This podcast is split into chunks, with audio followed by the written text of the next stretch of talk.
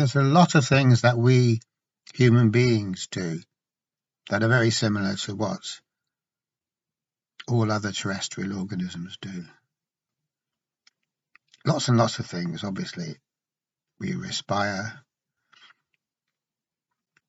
we respond to pain or stimulus, we ha have a metabolism, etc., etc. Um, whatever, it's, that doesn't really matter anyway. What does matter is that for the purposes of this, I'm not saying respiration doesn't matter, but for the purposes of this discussion, there's something that we human beings do that other creatures or plants or fungi don't seem to do. And that is, we can explain that by saying that what we do is that we project a positive reality in front of us. So that as we walk around the place, metaphorically speaking, we're walking within the positive reality bubble that we ourselves have projected. Now, this, from one way of looking at it, is the it's the advantage that we humanoids have because we've learned to project a positive reality. So it's a clever trick. And it's also our downfall. So it's a clever trick and it's a downfall. So it's, it, it, it'd be interesting to kind of go into this a bit more. Now, the reason it's a clever trick is fairly straightforward to explain.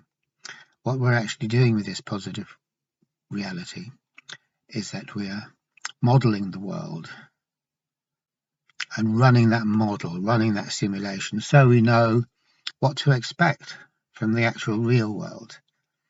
And so we can um, optimize our behavior. And we don't have to um, rely on making up our minds on what to do at the time, and we don't have to rely on working out what's going on at the time because we've already got this model, this simulation running. So if we see a brightly striped snake, we can predict the behavior of this snake and we can predict what's going to happen to us if it bites us because we know we might die or lose a limb. So we avoid the, the, the multicolored snake. That's a very crude example, but the idea is self-explanatory. There's something about this business whereby we get the hang of what the world is and then run our own simulation which we superimpose on the world, just as if we have got some kind of VR glasses on or something like that, or a headset. There's something about it which you probably wouldn't expect. Now, this, it, it really does sound like a great thing, a really helpful thing, but there is something about it that we, we don't get. And what it is, is that when we're running a simulation, the only way that a simulation can be run is if we assume we know everything about the situation that we're modeling. And when I say that we assume we know, I don't mean that we absolutely know everything that happens or that will happen, but just that we know the parameters. So if you toss a coin, uh, I don't have superhuman powers. I don't know if it's going to land head or tails. That's still unknown. But what I do know is that it's going to be heads or tails. So it's it's a little surprise. It's like, oh, it's heads. But it's not a big surprise because sure, what else was it going to be? It's either that or tails, you know, so it's not a huge, huge surprise.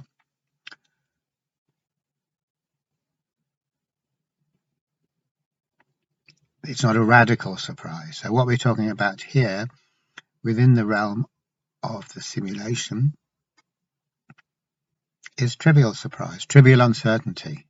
So there's lots and lots of trivial uncertainty, but trivial uncertainty exists within boxes.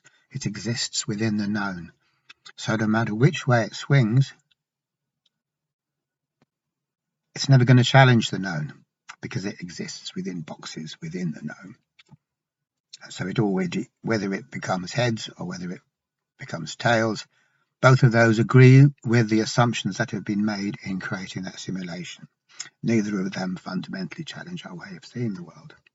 They can't do.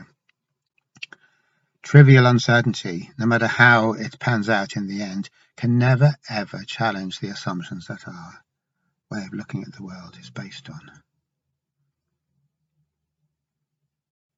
Radical uncertainty, on the other hand, not only can challenge it, it does challenge it. And it challenges it in a way which is fatal. It's a fatal challenge, invariably a fatal challenge. It's a fatal error. And the reason it's a fatal error is because reality is always a fatal error for the simulation. Bring reality in, and there can be no. The, the, the integrity of the game we're playing, the integrity of the simulation is ruptured. The whole thing goes um, it goes to pieces, it falls apart on the spot. And this is the thing that we may not be or probably aren't don't have that much um, awareness of why this should be the case, why radical uncertainty can't ever be allowed. But the answer is very simple we simply cannot program for radical uncertainty. We haven't got any parameters at all. There's no parameters. The field is too wide. So we could program for all sorts of situations where this could happen or that could happen, or even 10,000 different things could possibly happen. But we know what they all are, so we can write that into the program. The one thing we can't do is write radical uncertainty into the program because we don't know what we, we don't know what we're writing. Um, how the hell can we do it? We're kind of stuck there. We could just draw a big question mark if we wanted and say, well, that, anything could happen at this point, anything at all. Not just things I know about, things that I would never have dreamed of, things that I simply do not know about. That could happen too. But it's all very well saying that because within a simulation, you have to program everything. You can't actually leave a gap because we don't know how to program a gap. The only thing we can do is turn the simulation off and then there's a gap. But we didn't program that gap. The gap is what happens when we actually disable the simulation.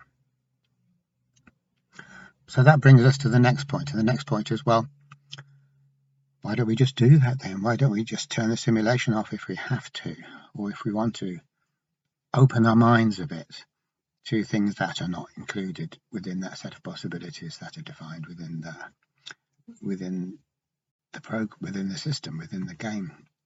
Why do we do that? And we could do it very, very easily. It's just a matter of not projecting the positive space. A positive means everything in it is defined. Everything in it is asserted. That all simulations have to be positive because if there is a simulation, that means that we have defined it in advance. And not only, and I apologize for repeating myself, not only have we defined it in advance, but we've defined absolutely every little last bit about this world we haven't left any gaps because we can't leave any gaps. So that's what a positive space is. That's what a positive world is. It's a world that's been completely defined and there's no gaps in it. There's no incongruities in it, no major incongruities, no radical ones. And there's no, well, there's no discontinuities. Everything joins up logically with everything else. And then when you follow it through, it comes right back to the beginning again. There are no discontinuities gaps. So one reason that we can't, um, that we have problems with a positive projection is that we can never encounter anything that we don't already imagine that we know about. but but the other thing is that we get so used to the simulation, so habituated to it, that anything that threatens the integrity of it, anything that challenges it, elicits a fear response in us because we don't know what that big unknown is.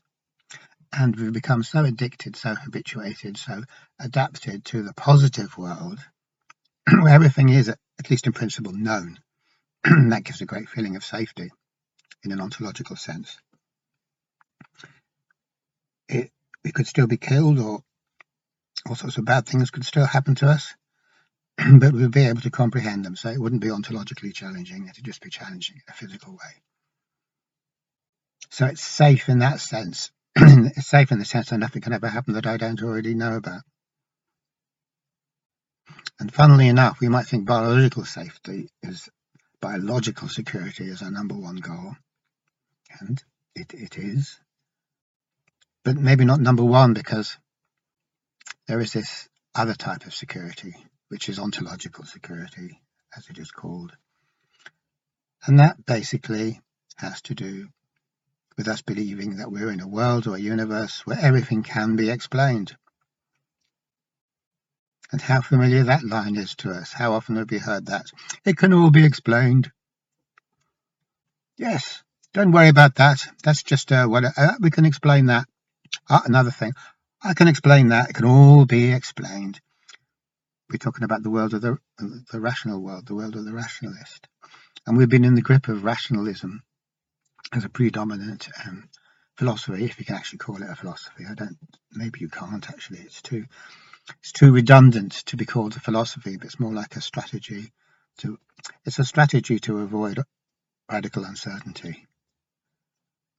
The belief that everything can be logically explained, just as long as we, we may not be able to explain it now, today, but we'll explain it tomorrow or in another hundred years or something when we get smarter. So we don't understand what life is, but we figure we're pretty much on the way of explaining it. We don't understand why the universe is there or maybe how it got to be there, but again, we're on the we're on the way to explain it. We pretty much think that we're getting to the point where we can explain all that. And then we could also bring in consciousness. And why not? Why not bring in consciousness? And um, Yes, we don't understand it. We can't explain it in terms of little diagrams or formulae or whatever crap. But we're trying very hard and we know that we're smart. So we kind of think, yeah, we'll get there in the end. We explained everything else, didn't we? So we'll explain consciousness before very long. So that's, that's consciousness research for you.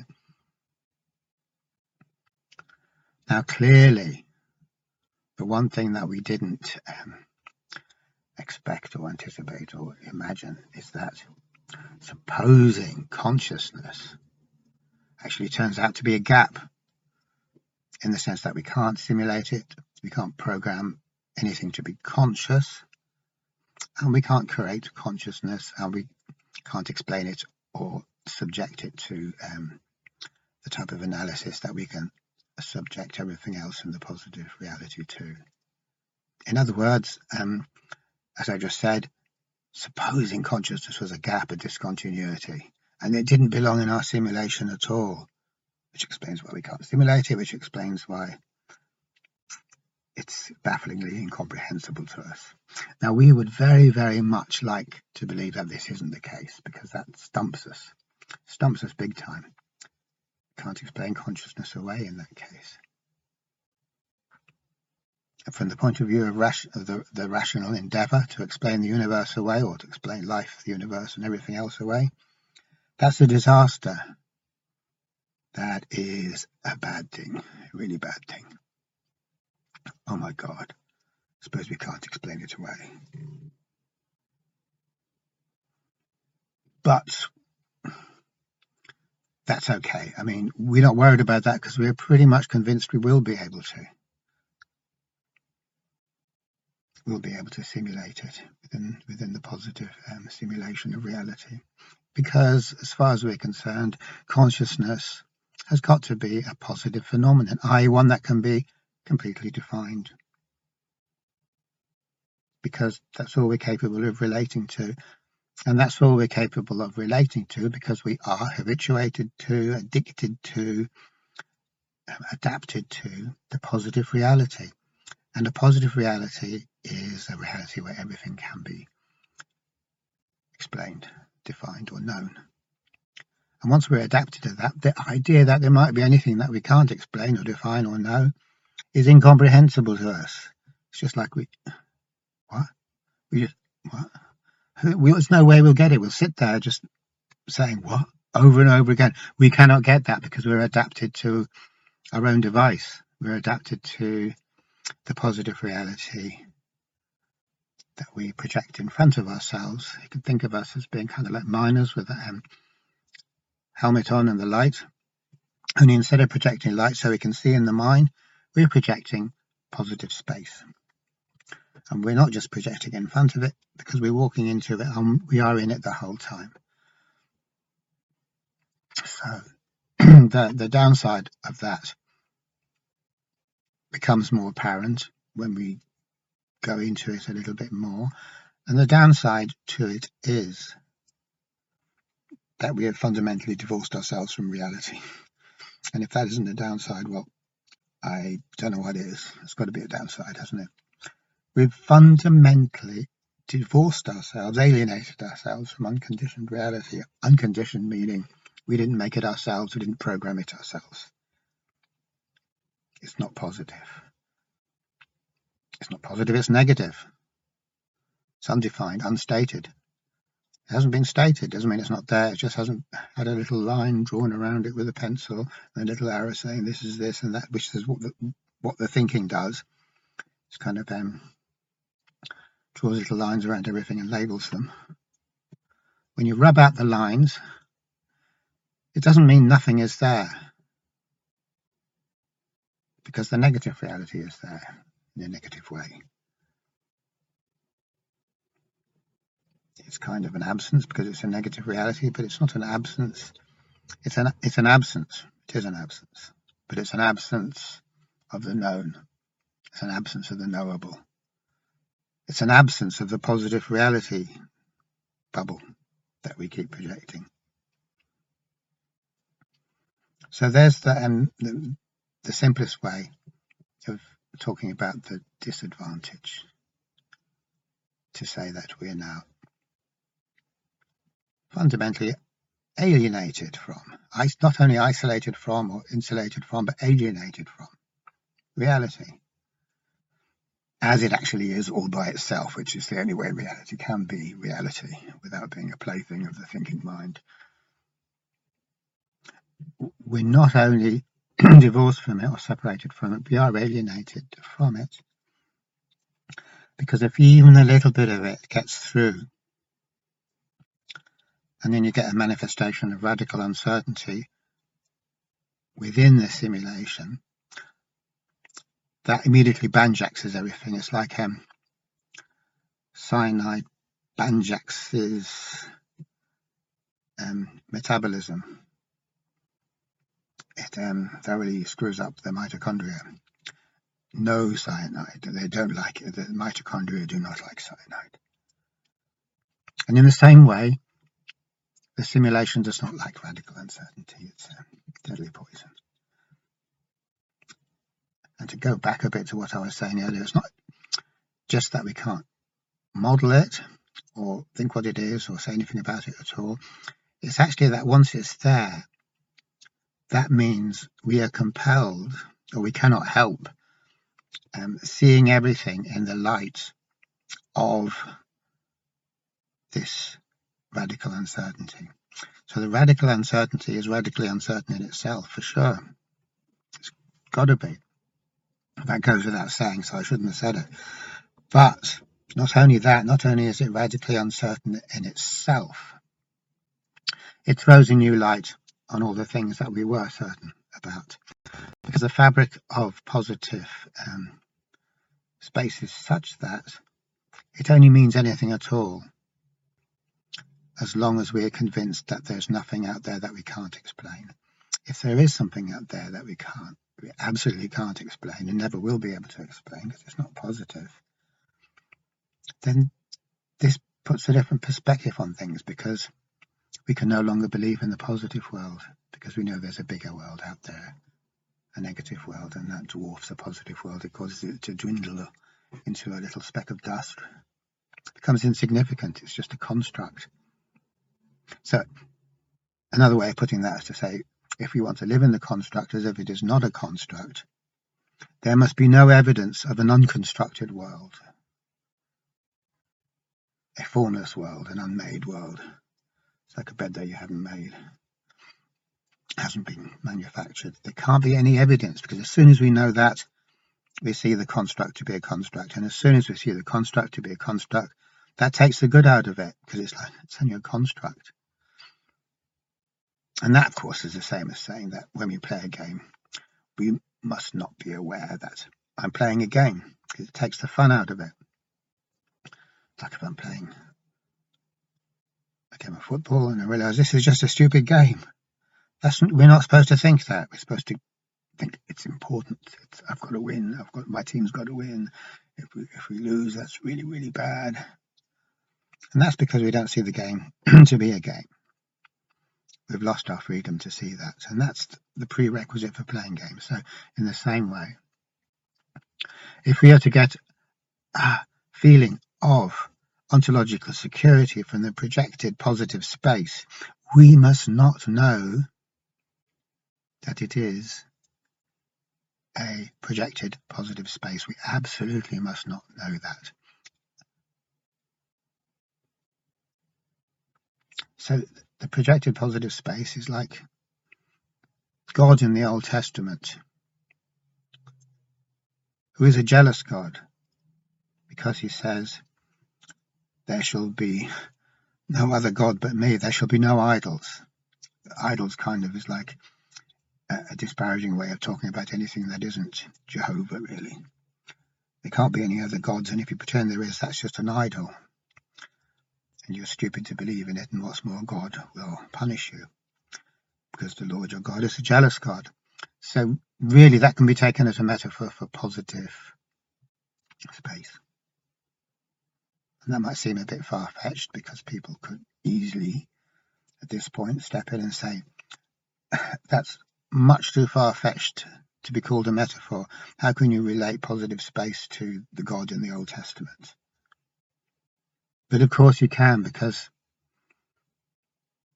that is the whole um, Gnostic myth. In a nutshell, the Gnostic myth being that the positive God who created the universe is actually and, and claims to be the only God, the real God, is a trickster who, who, who created a false universe or a construct in order to trap us within it. And that's the Gnostic myth, which clearly has huge relevance um, to psychology if we're willing to extend the boundaries of what we consider psychology to be to um, Gnosticism. Okay, thanks for watching.